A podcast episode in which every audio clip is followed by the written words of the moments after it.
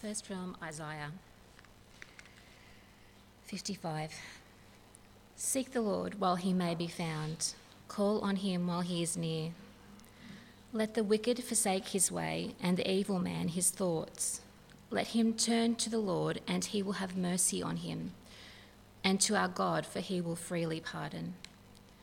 For my thoughts are not your thoughts, neither are my ways, sorry, neither are your ways my ways, declares the Lord. As the heavens are higher than the earth, so are my ways higher than your ways, and my thoughts than your thoughts. As the rain and the snow come down from heaven, and do not return to it without watering the earth and making it bud and flourish, so that it yields seed for the sower and bread for the eater. So is my word that goes out from my mouth. It will not return to me empty, but will accomplish what I desire and achieve the purpose for which I sent it. You will go out in joy and be led forth in peace. The mountains and hills will burst into song before you, and all the trees of the field will clap their hands. Instead of the thorn bush will grow the pine tree, and instead of briars, the myrtle will grow. This will be for the Lord's renown, for an everlasting sign which will not be destroyed. Uh, now to the New Testament. In John, just after Jesus has spoken to the Samaritan woman at the well. Just then, his disciples returned and were surprised to find him talking with a woman. But no one asked, What do you want? or Why are you talking with her? Then, leaving her water jar, the woman went back to the town and said to the people, Come, see a man who told me everything I ever did. Could this be the Christ? They came out of the town and made their way toward him. Meanwhile, his disciples urged him, Rabbi, eat something. But he said to them, I have food to eat that you know nothing about. Then his disciples said to each other, Could someone have brought him food? My food, said Jesus, is to do the will of him who sent me and to finish his work. Do you not say, Four months more and then the harvest? I tell you, open your eyes and look at the fields. They are ripe for harvest. Even now the reaper draws his wages. Even now he harvests the crop for eternal life, so that the sower and the reaper may be glad together. Thus the saying, one sows and another reaps, is true. I sent you to reap what you have not worked for. Others have done the hard work, and you have reaped the benefits of their labour.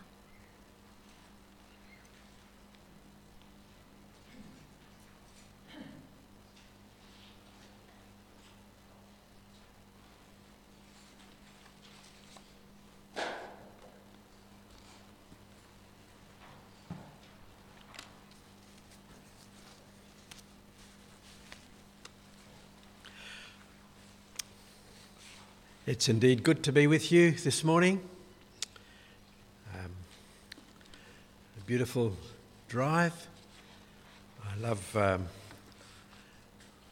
seeing the trees and going through the Frankfurt Highway. It's always pretty. And sharing God's Word with you. So thanks for the, the reading. And um, I'd just like to ask you to think about that passage and the context of a woman at the well. And there was Jesus. He came, and it was a Samaritan village. He purposely went there, and he came to engage with this woman. And there's um, lots and lots of things that we could say about that. But just to think about um, the purpose so Jesus had a perspective, he had a, a vision and a goal. That's um, one of the themes for today, to think about that. But I'd like to begin with a story. And I trust that many of us uh, know about a man called Schindler. And they made a great movie about that called Schindler's List. Um, and he's he started a company, I think, or was involved in a company that made elevators and escalators. And you'll often find that if you're in a situation, a Schindler could be make, have made that lift or that escalator. So Schindler was a, a man who was able to rescue many, many Jews uh, during the Second World War. At the end of his life, he said, If only I could do more. But I don't think many of you would have heard of a, a man called Nicholas Winton. So he was a Briton and um, he had Jewish ancestry from Czechoslovakia. And he said nothing about what he did for 50 years. And he only spoke about it then because somebody found some papers and diaries that he had made and written. He organised the escape of 669 Jewish children from Czechoslovakia. So it was just at the dawn. The war had not broken out yet, but uh, the German people were fiercely persecuting the Jews and they destroyed all the Jewish shops in Prague and they um, destroyed all their homes. And Nicholas got a, his intention was to go skiing that winter on his holiday. And he got a, a note from a friend and said, Please come quickly. Uh, forget about your skis. So he came and he saw the condition of all these Jewish people living in these horrible places and ghettos. And, and he saw the plight of these children. And they begged him to do something about it. And he organised trains out of there. Altogether, he organised seven uh, successful trips, and one more, the eighth, was not successful. That's when the war broke out. So Nicholas Winton raised money, organised the uh, departure of these little Jewish children to Britain just before the breaking out of the Second World War. 669 was saved, but the last train, every child um, perished at the hands of the Germans who intercepted that train trip. He actually had the details of 5,000 Jewish children in these records, but could manage only to save these in the time available. He raised funds, he organised places for them to stay, and all of them um, made it successfully. And most of their parents would have perished in the war. Why did he do that? We don't know. It doesn't seem that he became a Christian, although his parents were Christians. But he wished that there was more time. He wish, wished that there could be more people to help him. He wished there was more money available to organise more things. And he wished that he was better organised to be able to facilitate all these things. So at the end of it all, he said, well, he did it because he could. He took a risk, he just did it. And he acted in a very noble way. So this story came to light, um, I don't know, about 20 or so years ago when someone cleaned out an attic. And he um, recognised that that was him. They recognised that. Our text today is about Jesus meeting an immoral woman. You have to go back to that story at the beginning of John 4. This immoral woman at the well, and he organised at such a time so that he had an opportunity to speak with her. And we need to think why? What's the big picture for Jesus? Well, he was there at the right time, uh, the middle of the day, when usually women don't come. He came there with his disciples and he told them to go and fetch bread. But Jesus later explained to his disciples his motivation. And that's our text for today. He talked about his food. My food, he said. The basic needs that a man and a woman has, and every boy and girl, is food. A very, very basic need. It's just necessary to sustain life. It's important. You can't function without food. Daily bread. I know you can't survive without water. We heard about that today. And it needs to be good water, clean water. Otherwise, it'll make you sick. But so also, we need food. Build our bodies, sustain our life, give us energy.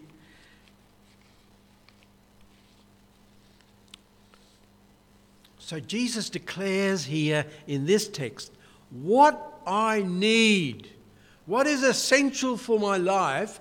What is my energizing thing? If I don't have this, I can't live.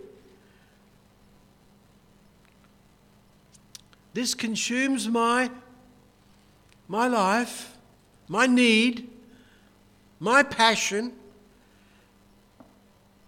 is food. controlling Him, doing God's will. And of course, we know what God's will is. It's not stealing, it's not lying, it's worshipping only the one God, not having other idols, not making material things, not making our possessions our God, but serving Him with all my heart.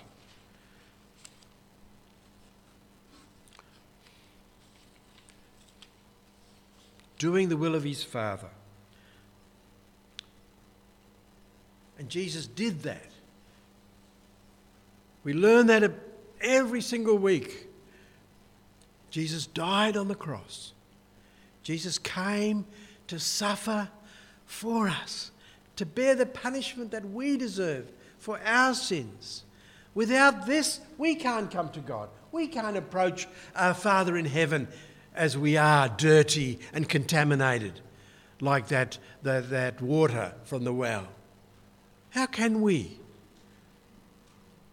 When he demands pure hearts and clean hands. But Jesus came to give that to us, to take our punishment for our sins and to give us his righteousness. We know I trust everyone here knows and is certain that that is why Jesus came. That's the reason he suffered and died to give us life. And you know, the scripture says to bring many sons and daughters to glory. He came for you, He came for me, He came for many. My all consuming task, says Jesus in our text, is to bring Samaritan people. And that day, or the next day, and the day after that, he told these people in that village about Jesus, and they, they came to him. Many, many came to faith. Not just because of this lady whose sins were forgiven but their sins. So Jesus has this passion.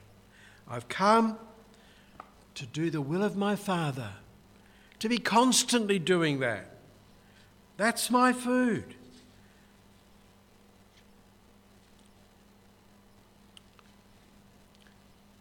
And Jesus said, I have food to eat that you know nothing about.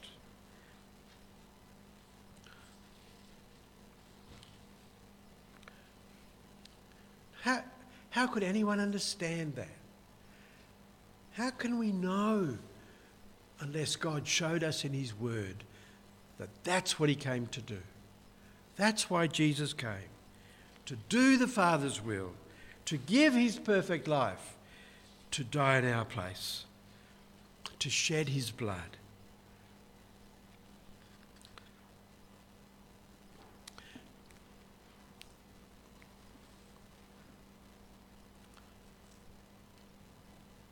I don't know about you, but if I try to think about facing the anger of God and being consumed by that anger, and thinking, I don't have to fear that because of Jesus. I don't have to be afraid to die should my day come soon.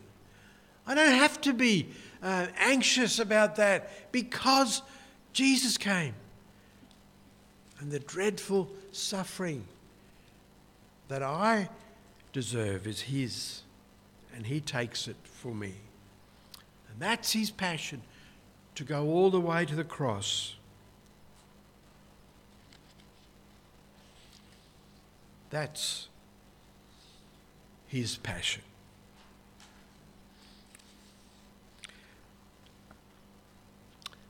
But Jesus is talking to his disciples now. The woman at the well, the salvation of many Samaritans. And he talks about that passion. He says, Don't you have a saying? It's still four months until harvest. I tell you, open your eyes and look at the fields, they are ripe for harvest. Well, you know, that saying is not a passionate saying. That's not my food.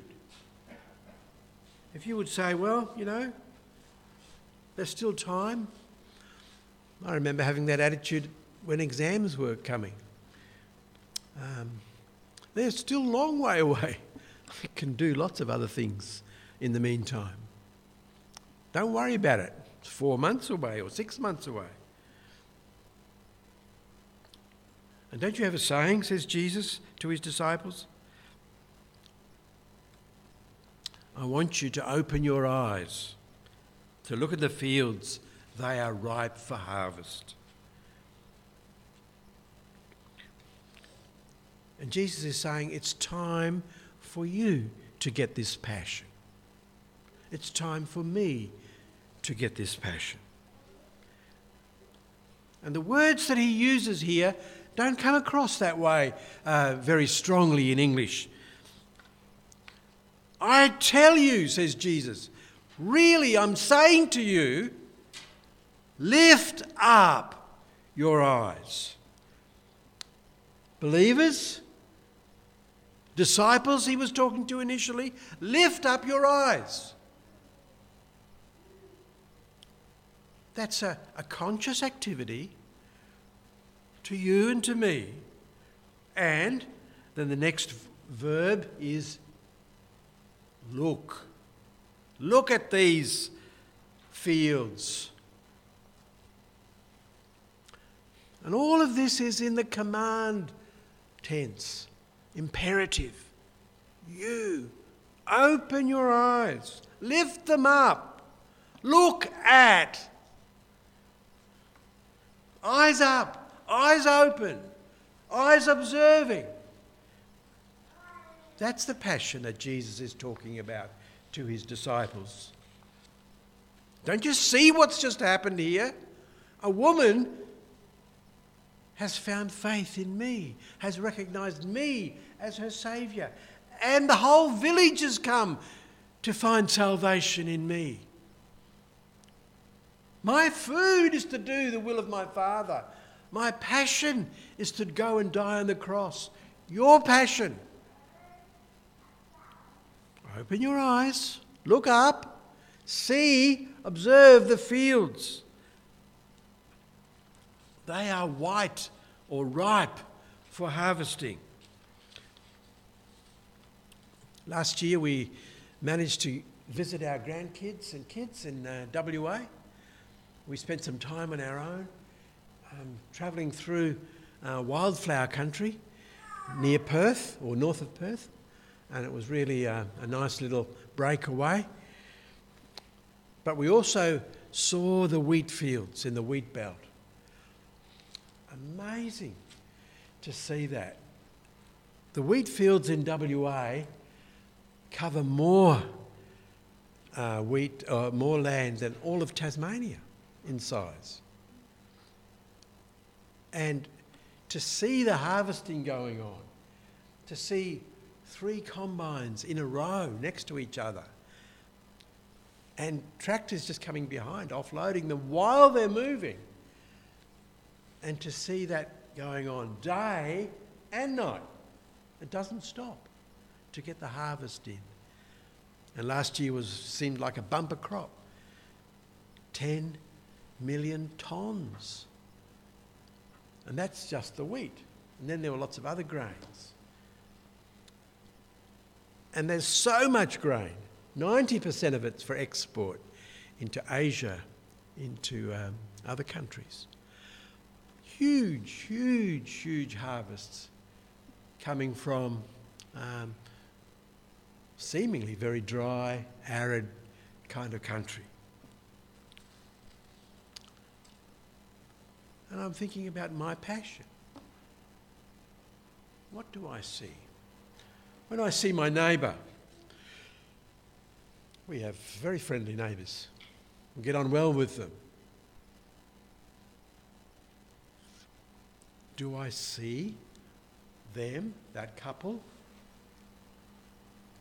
as white for harvest or ripe, as the English translate, translates it? Do I look up? Do I have that perspective, that vision?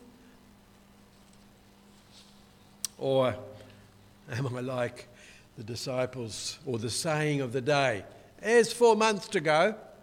The harvest won't be ready for a while. No need no need to uh, be concerned.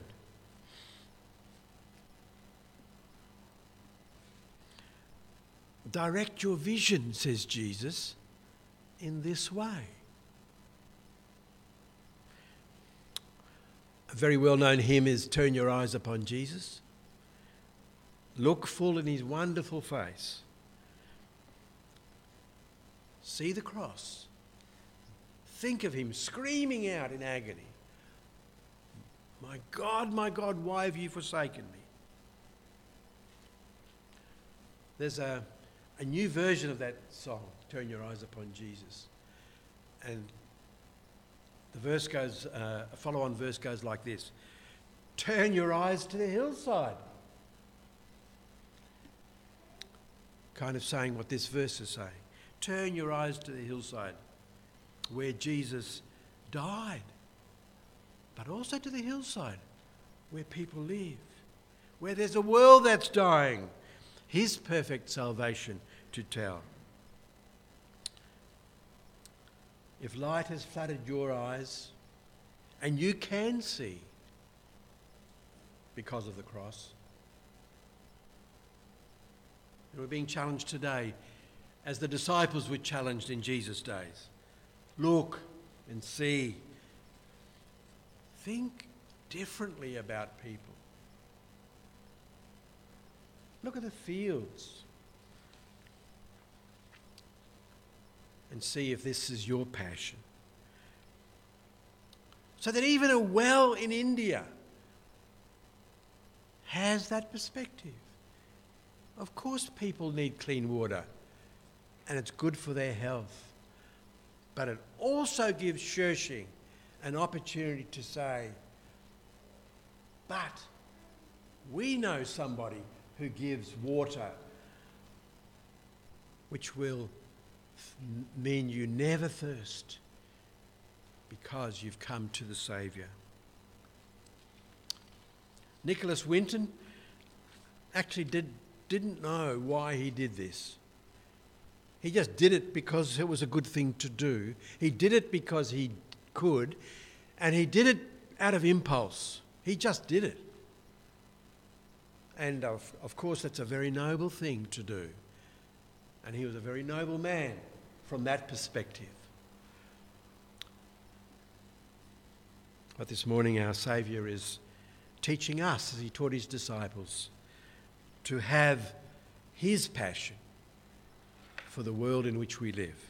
May I lead you in prayer. Father God, we thank you for Jesus. We thank you that we could remember again that on a forsaken place outside of Jerusalem, he suffered and died. And he was even forsaken by you, his heavenly Father. We thank you for his love and mercy for, for us.